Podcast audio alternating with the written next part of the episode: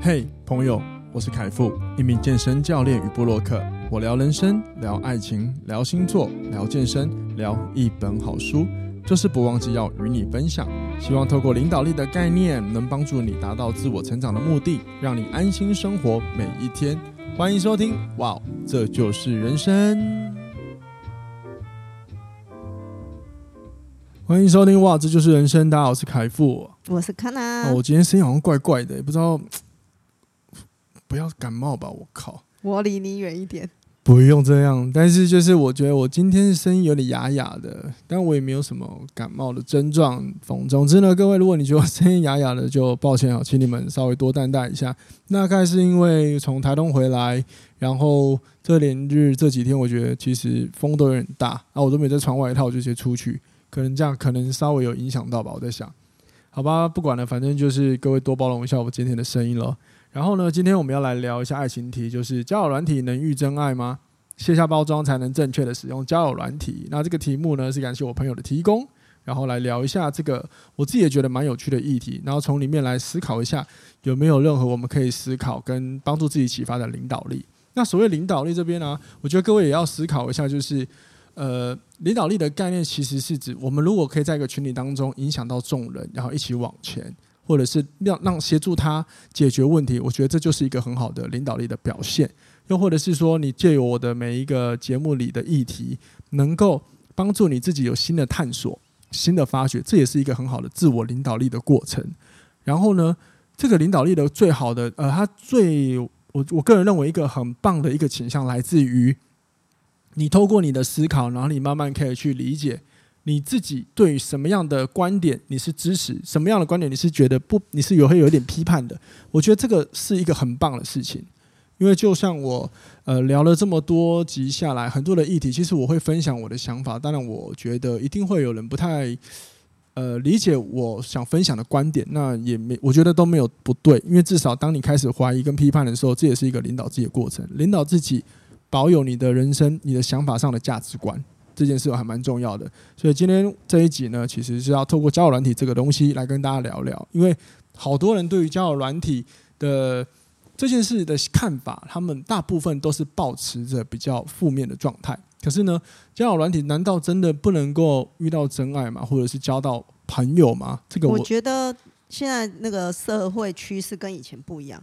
对，以前你的交往交友圈会比较广。对。然后现在你的交友圈已经越缩越小，越缩越窄的时候，你只能好像只能从交友软体里面去认识新的对。生活圈的朋友。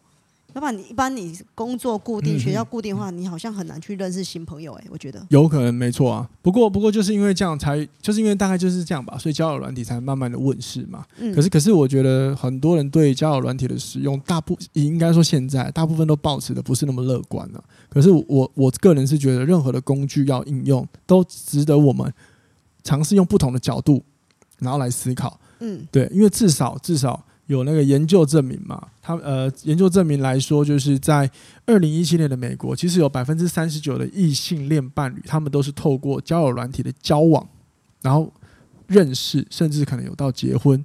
同性的伴侣，同性哦，还超过了六十 percent。而且就连我自己的身边的朋友，也有人因为交友软体，然后共结连理的。我也有，真的哦，而且还不少哎。对啊，所以你看，同样的一个东西，大家很多很多人会觉得不好，那为何很多人还是会持续用？哎，可是除了约炮，除了约炮之外，没有。可是我遇我之前有一阵子 朋友叫我去玩交友软体啊，对，那交友软体我觉得里面，我不知道是我运气太差怎样，我遇遇到的大概九成都是不好的，啊都，都是不好的。哦，好，这个我觉得是就是我们等下可以聊一聊了，然后大家可以来想一想这些原因到底是为什么，我们就慢慢讨论。哎，各位记得就是。哇，这是人哇，这就是人生的 podcast，它是一个闲聊的平台哈，所以有时候一定会放上一些我自己讲的自己一些我自己无聊的观点来各位自己参考哈。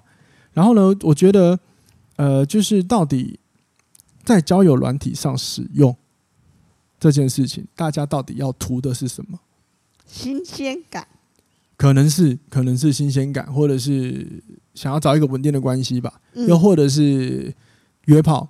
嗯，我们先不，我们先不探讨这件事好或不好啊。嗯，但就是至少会有一个目的了。嗯，可是其实，在二零一九年的三月，美国单身者的一个调查，它很有趣哦。他说这个调查的结果是有有百分之六十六的人使用交友软体，他们是愿意接受新的稳定的关系。是愿意在上面找到一个稳定的关系，那就是跟我刚刚讲的论点是一样的。啊因为我现在的生活圈那么小，我想要找稳定的关系，我好难哦。对，然后再有趣的来了，就是仅有百分之九的人宣称在软体上面只是想要玩玩而已，十九九 percent 哦。但这个是一九年的调查，其实已经也相隔了有一点久，大概四五年有了。不过至少至少。我们还是要可以借一点数据来思考，就是其实也不是每一个人都只是想要玩一玩约炮而已啦，还是会很多人，我相信还是想要在上面找一些呃一些伴侣，嗯，对，因为这来自于像你讲的生活上现在比较难有一些友情啊朋友的接触，嗯，对啊。然后我后来在这个这个我想讲这个议题的时候，我还找了一些内容，然后我就发现一个很好玩的，其中一个就是一个叫呃 Bumble 的那个。交友软体的创办人赫德，然后他自己有说过一句话，就是他说：“呃，在寻求关系的连接中，出现了一个非常有趣的趋势，就是很多人其实在，在呃，case 简单来说，就是对那个在呃对交友软体来说，很多人会图一个柏拉图式的关系。交友软体，也就是说，尤其是疫情的时候，疫情的时候，其实交友软体像 Tinder 的下载数就更高，因为出不去，所以大家更倾向于一个心灵的寄托。”孤单呢、啊？孤单呢、啊？可是我对于交友软体的那个既定印象都是，怎么可能只有柏拉图？可是，可是，可是你要想啊，如果说他们不敢见面的话，哦、那他们确实只有可能在文字上会想要得到一个安慰。这个世界上不就有很多人骗被骗吗？嗯，比如说最经典就是新闻有很多什么呃什么遇到真爱，我要去邮局汇款，他在国外嘛，某方面他根本没有见过本人啊。可是他为什么会做？因为心灵寄托啊，嗯，满足了他的那个匮乏感嘛，嗯，所以他会想要去接触、去尝试，甚至去相信这个就是爱情。可是有时候我觉得被骗久，就是哈不愿意承认呢，嗯哼，对，因为当你承认了，你就要必须要面对，我真的是一个，比如说傻子，很丢脸这件事情，嗯，那我觉得交友软体呃问世这件事情啊，你要说他很意外，我好像也还好诶、欸。因为有我我我自己的个人认为啦，就是早在交友软体之前的一种一种像这样子的网络交友，比如说就像是早期的 Line 啊，现在的 Line 跟早期的 MSN 都是一种概念嘛，嗯，也是可以透过哦，我认识不同的朋友，加了不熟，那我上面一直聊天聊聊，你就可以出来逛逛街、约约会之类的，嗯嗯，对啊，所以我觉得这个我觉得这个事情一直给我一个，就是我在准备这一集的时候，我就一直在想，就是人类真的很不适合一个人生存。也很不适合一个人待着，嗯，因为会胡思乱想。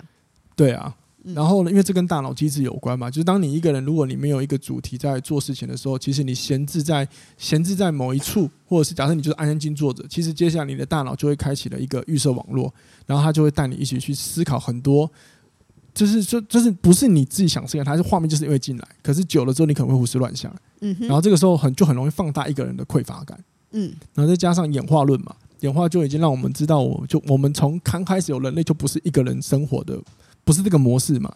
所以你看，回到现在这个这个世代来说，很多时候，尤其是疫情，我们都需要面对到一个人，那你看多孤单，那个内心多么的匮乏。那我觉得这样子，心灵有匮乏的时候去玩交友软体，不是更容易被骗吗？欸，不会哦，你们讲被骗，有可能他不觉得被骗啊，就是你觉得为什么？玩就会等于被骗，因为我现在很空虚、很寂寞，然后随便一个安慰来，我就觉得哇，我遇到爱了，然后不是就什么都给你了吗？嗯嗯啊，你不要被骗就好了。啊，我在那个状态之下，怎么可能知道我有没被骗？我就觉得我没有，没有你就踩住关系，就是我只是想要来交朋友聊聊天，这就是我觉得这是自己的界限有没有划清楚？哎，嗯哼，对，我觉得这是自己的界限有没有划清楚？哎，我不知道你各位有没有看过那个 Netflix 之前有一个。很蛮红的，哎呦，算红吗？至少我自己自己身边的人都有在看，就是一个纪录片叫《Tinder 大骗局》。嗯，反正就是里面有个男的，他就用 Tinder 骗了一堆女人的钱。嗯，对。那我发现，就是这些在骗的过程当中，我我看下来，呃，这些男的呃骗的这个男的都很有耐心的，会去尝试的去聆听他的内心需要什么，还有观察他生活中什么很重要。然后甚至给他他觉得他呃对方他生活中很重要的是去满足他这些事情，然后让对方爱上他，那就是那个抓到对方的弱点啊。可是可是相对的来说，也有可能是因为对方本来就是想要找另一半嘛。嗯，对啊。所以说，当如果说你的目标找另一半，可是你跟他相处很久很久很久，你觉得都相处了，你真的觉得相处很久了，很多人说这时候就会掉进去嘛。可是他可能会分不清到底我该不该跟他继续。那是因为有时候我们人会为了不要孤单，所以我们会一直去看我们想看的那些事情。因为如果看那个纪录片，从旁边看，我就觉得很多事情是不合不合逻辑的啊。比如说，一直跟他说：“哦，我因为什么事，什么事，我要去离去哪里，离开去哪里啊？你可以怎么样汇点钱？”这光我听我就觉得不合啊。不会啊。你如果是一次两次不见面，都还要好几次之类的，那也不对吧？嗯，对啊，是吧？我也不知道。反正反正反正我我自己的自己的想法是，就是呃，做的那个每一件事情，你要知道你的目的了。嗯嗯。对啊，还有我觉得观察了，那到底要怎么样观察？呃，自己的最后我也会引用一篇文章，呃，来自泛科学，他们也有针对这个交友软体的内容去写了几个我他们几个方法，怎么正确使用了，我到时候会跟各位分享。那另外一个也有可能他们会遇到被骗，或者是他怎么觉得怎么滑，然后呢都没有办法滑到呃他们觉得不错的人，那是因为啊，比如说呃现在这我先我要我现在讲的这个。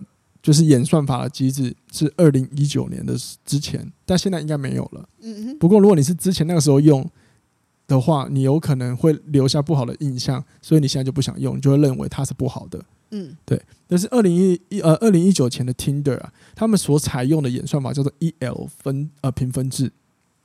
也就是说，我们每一个人其实都有一个叫 EL EL 的评分制。当你总分如果越高，你就容易就是就代代表你相对的受欢迎的程度越高。啊，总分是怎么去评？没错，假设今天有人看到你的内容之后，如果往右滑是 Like，然后那一个人的 EL 分数比你高，那你的 EL 总分就会上升。嗯，换言之，如果你都被划不喜欢，你的 EL 分数就很低，你的演算法就会一直被推跟那些低的人排在一起。就是简单来说，你就容易跟那些被不人家划不喜欢的人排在一起。那所以就要修图修漂亮一点哦之类的。对，但是我想讲的是，就是你很容易就是发现怎么划都是这些人，嗯哼，然后怎么都是这些可能你不是那么满意的对象，嗯哼。对，当然这个当然这个机制在每呃后来的呃情况有做修正，以及不同的交友软体，好像每一天的不知道几个小时之后会再重新整理一次。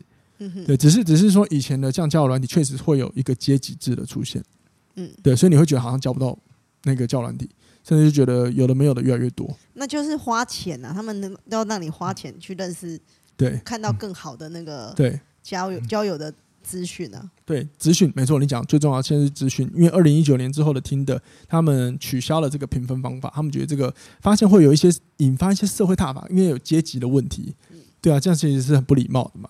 所以他们后来二零二二年之后，他们都是采用所谓的动态式的机制，比如说透过你的年龄啊、你的距离在哪，或者是你的兴趣偏好，嗯，距离啊、兴趣，甚至是侦测你的照片，然后找可能就是比较比较相似的人凑对在一起，嗯。但我像我们两个共同有一个朋友就说嘛，我如果要用交友软体，十公里之内嘛。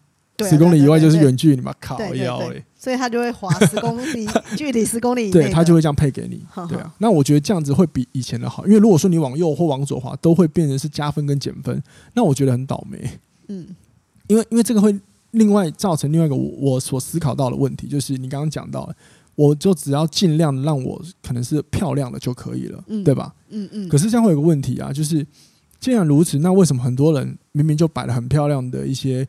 照片或者是简介，那可是他们的交友状态怎么好像没有想象中这么好？因为那个看起来就像诈骗集团啊。好，第一个对不对？第一个诈骗集团，第二个就是你很容易让人家觉得就是你是上了一层包装，所以你会反而有距离感。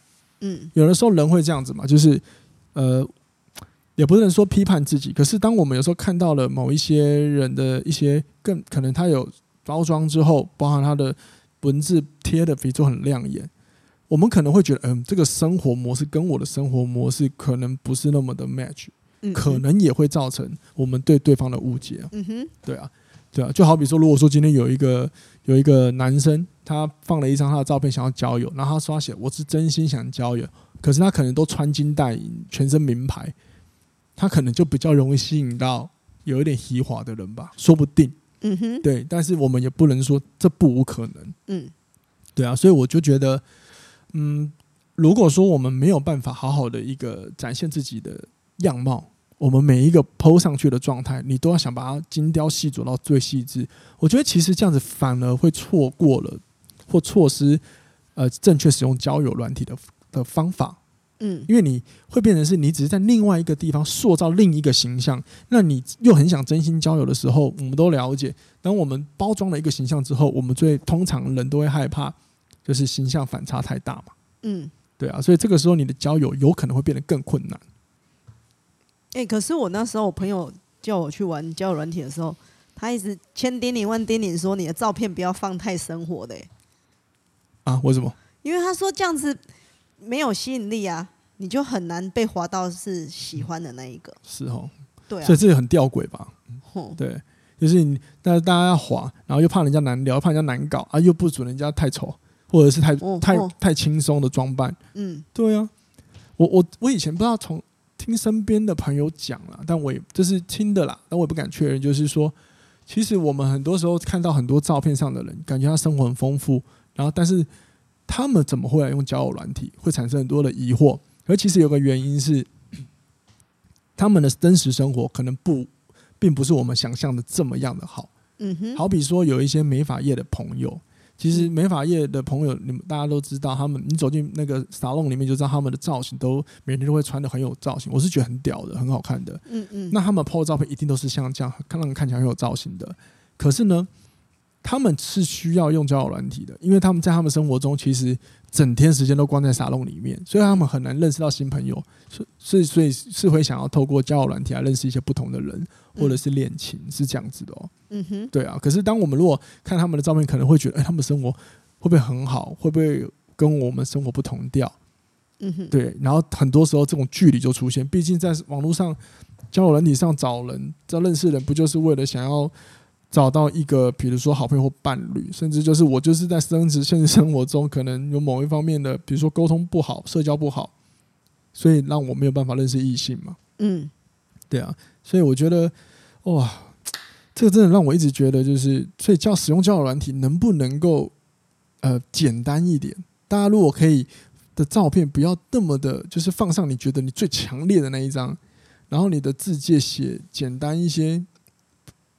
不知道这样有没有帮可以让这个这个交友的状态啊，或者是吸呃，或者是吸引到更想单纯交朋友的人。我觉得那个写字迹那边写清楚了，因为我现在觉得现在很多人很诚实的会写说，呃，单纯交朋友，或者是会有隐晦式的说法，说他是约炮的，或者是哦，对啊，另有其他的，他有目的的就算了，对，有目的就 OK。对，我觉得现在现在。比较那个道德感的是，他都会写出来。哦，对啊，很很诚实的把自己。哦，对啊，哎、欸，我我其实蛮鼓励那种，就是他写我就是想约炮的。嗯，对我我觉得很好。嗯，对，当然，但这个这个论述很奇怪哦，各位你不要生气，就是我只是觉得坦诚一点，有目的性一点，就是你明明白白讲，总比你用骗的好吧？嗯，对啊，那合则来，不合则走，这个大家都是成年人嘛，发挥领导力嘛，自己的选择自己要负责嘛，嗯，对吧？好，好，那我另外一个就是呃。就是应该是应该就是要跟为什么交友软体可能很难真的去交到朋友这件事情，还有可能还有一个原因就是我们一下滑太多人，然后一下聊太多人了。嗯，对，我不知道各位有没有一次聊很多人经验啊？因为我之前用交友软体的时候我是没有，我就是一次跟一个人聊。对，我觉得跟他聊天很累耶。没错，你讲对了，就是累。其实他是要靠文字来表达。你的人，你的情绪的时候，我觉得它还是有难度的。当然，当然，如果说你是文字社交高手，那那我佩服你，真的，嗯、我我欢迎你留言告诉我一下，怎么用文字啊，用这种打字的方法，创造一个好的人际关系互动。嗯，因为对我来说，文字是没有情绪的，对，除非你写文章有起承转合，那 OK 嘛。好，那你刚刚讲那个，就是我其实要讲就是时间成本。因为当你一次划，比如说你划十个一起聊，你十个一起聊，你一天的时间有多少？你无时无刻就要一直回那些人，其实你反而很难有一点深度的去认识他们、理解他们。这这这个是很直接的问题啊。哎，可是很多你大概聊个一天，你就可以把它归类，可以不用继续聊的对象了。那他们怎么分的啊？就聊不来啊。哦哦，你说哦，你是说他那个什么？比如说他们回话靠腰的之类的。对对对对，就是 你你怎么跟他对频都对不到的那个，你就可以。嗯。哦，对啊。可是你看他那，可是你要看啊，这他也花了一天的时间啊。可是，一天对于那个你要认识一个人时间成本，我觉得我还能接受。哦，对，那你记得那是你。嗯、对我，我这我觉得康纳分享这个很好，就是是多少的时间成本是你可以你可以接受的。我觉得这个是还、嗯、还不赖的一个思考点呢。对啊，有时候可能两天，有人一天嘛。可是如果说你今天一次十个，哎，我们要我们要从脑科学的角度来看这件事，就是我们其实是很难专心。哦，对不起，我们是很难分心一下做很多事情，大脑不适合分心工作。所以你要跟十个人，假设你是要跟十个人，呃，聊天，你其实等于是跟十个不同的大脑在沟通，你是要一直切换、切换再切换，它其实蛮累的。所以有可能会让你没有办法很深度的聊天，之前你就累了，你就想要放弃了。嗯，那这时候你可能就错失了可能认识不错的人的机会。嗯哼，好像是哎。嗯哼，对啊，我觉得这就是可以思考了，可以思考了。那我觉得我个人还是觉得交友软体能遇到真爱了，因为说老实话，眼见为凭嘛，我身边就有朋友这样，我还参加他婚礼，靠，嗯嗯，对啊。那只是说。只是说，最重要的就是不要一直在软体上交流。如果说你真的有想要靠它找到另一半，或者是新的朋友，永远要来到线下。你说面对面碰面？That's right，没错。因为我们人终究是活在生活中，不是手机里。如果说今天你会想要一直在手机里聊天，然后尝试在交友软体上直接找到一个真爱，认定一个真爱。那某一方面，你可能可以思考一下，你到底要追求的是什么？也或许你要的不是一个人，一个真爱，你要的只是那个心灵上的寄托就好了。那如果是这样子的话，对方要跟你要钱的时候，你要拒绝哟，不要傻哦，真的啦。因为我相信是有些人是要那个心灵寄托，因为就像刚刚那个啊，刚刚我前面有讲到那个。那个 Bumble 的创办人也就说了，有些人是想要找柏拉图式的爱情啊，那种渴望那种关系啊。啊，可是你真那个追求心灵寄托，啊，你不给对方钱，对方就不理你了。那、啊、就找下一个啊，你写笔记哦，就再滑，那你怎么办？对，因为我觉得他们应该害怕，哎，这个人不跟我继续聊，我不给他就不继续聊了，我怎么办？那我知道，在字介里就要写，我要的是心灵寄托，没有要真实世界的关系。那那也、啊，哎，我觉得这很屌，因为这。其实我一直就是觉得，任何的你要帮自己做出任何一个你真的想要的选择，嗯哼，对你不要，呃，我觉得人一定会勉强啦，但是适度你能不能够不要一直活在勉强的状态之下，也蛮重要的，嗯，也蛮重要的，好吗？那我不知道大家到底交友软体用的情况是如何，不过我自己可以分享一个蛮有趣的，就是我之前在用的时候，我就。我就滑，我我记得我用欧米，我那时候很好，想想我看到在冲他回，然后我就滑滑滑滑滑到里面呢，我找到一个人，我就跟他聊了。那个人写，呃，诶，我记得那个人写，我很难聊，很久才会回，偶尔才会回，回了，就算有时间回，也不一定会回你的交友软体。如果你要聊，就跟我聊吧。好，我就是喜欢挑战这种奇怪的人。对，然后但是呢，他真的很难聊，可是他主动跟我要来，哥就是骄傲哈，厉害。对，因为如果说今天这是一个就是沟通，这是一个沟通技巧的小分享，就是我们今天要跟一个人沟通，某一方面，如果我们真的有很想要跟他产生，比如说很好人际关系的建立，说实话，你要先采取主动的事情。这个主动叫做你要找到他喜欢的说话方式。嗯哼，对，然后找到他喜欢的说话方式。这样他才有办法接受，因为这也是一种同理心嘛。你才有办法用他的逻辑去听他到底会想分享或是理解这个人。所以那个时候我就问他聊天，然后他也没有回，有时候隔了隔天才回。然后后来我就 OK，然后他回我之后，我有空我再回。然后我也不会说你怎么那么慢，我都不会抱怨，我就继续聊好玩的事。聊到最后就跟我要来了，然后就跟我说哦，因为他好像是护理师，所以比较忙嘛。对，然后又要带两个小孩。但但对我来说，因为我还好，因为我是本来就是交朋友而已嘛。他、说：“哦，带两个小孩，难怪他时间都会，你就你就后来你就了解，有的时候他难难回，或或难搞不好聊那，是因为他生活真实生活中有很多事是要忙的，对啊，就是像有一小段蛮有趣的缘分，嗯哼，对，蛮好玩的，对啊，所以呃，这个逻辑你跟你们大家也可以用在生活中的一切，比如说你要跟客户沟通，或跟你的下属、你的主管沟通都好，总之就是，如果你真的想要让这个事情能够有好的结果，某一方面我们。我们是主动的那一个人，我们要尝试站在可以双赢的角度来思考。那我觉得第一个最要练习的就是你愿不愿意用对方能够接受的方式跟他聊天说话。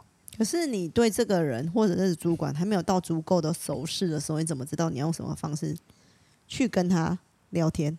听，每一次问问题，接下来就是听。嗯哼。对，我觉得提问还是一个蛮重要的啦，就是因为你要想办法让他多说一点，才有办法理解他。嗯哼，对啊，或者是你就发现，如果他现在回话很短，可能他觉得对你还没有很熟悉的时候，你不要急着好像要打破那个热度。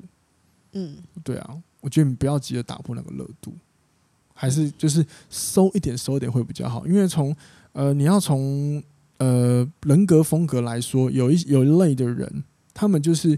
会比较，他们属于内向者，他们就是需要一点自己的时间思考。那你一直很强烈的去要求他去干嘛的，他反而会受不了。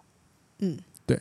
好，如果各位对这样子的话题有兴趣的话，不妨各位可以参考我六月份即将推出的一个新的工作坊，然后跟人格风格、人际关系有关的一个议题。那我最近也会准备了，准备了，希望我不要拖，把这个相关课程资讯啊放在我的 IG 或哇这就是人生的粉砖上，各位都可以留意一下，好吗？好，然后最后呢，我来跟各位分享一下，就是由呃范科学他们所做的一个，就是一个同整的经验，然后这样在他们的文章有分享，就是他们找了六个受访者，就是综合六位受访者，然后他们总结出的五个，如果你能怎么样能够透过交友软体找到伴侣的成功法则，五个要素了，好吧？如果说各位你还有持续在用交友软体，而且你是真的是想要交朋友的，不妨各位参考一下，好吗？好，第一个。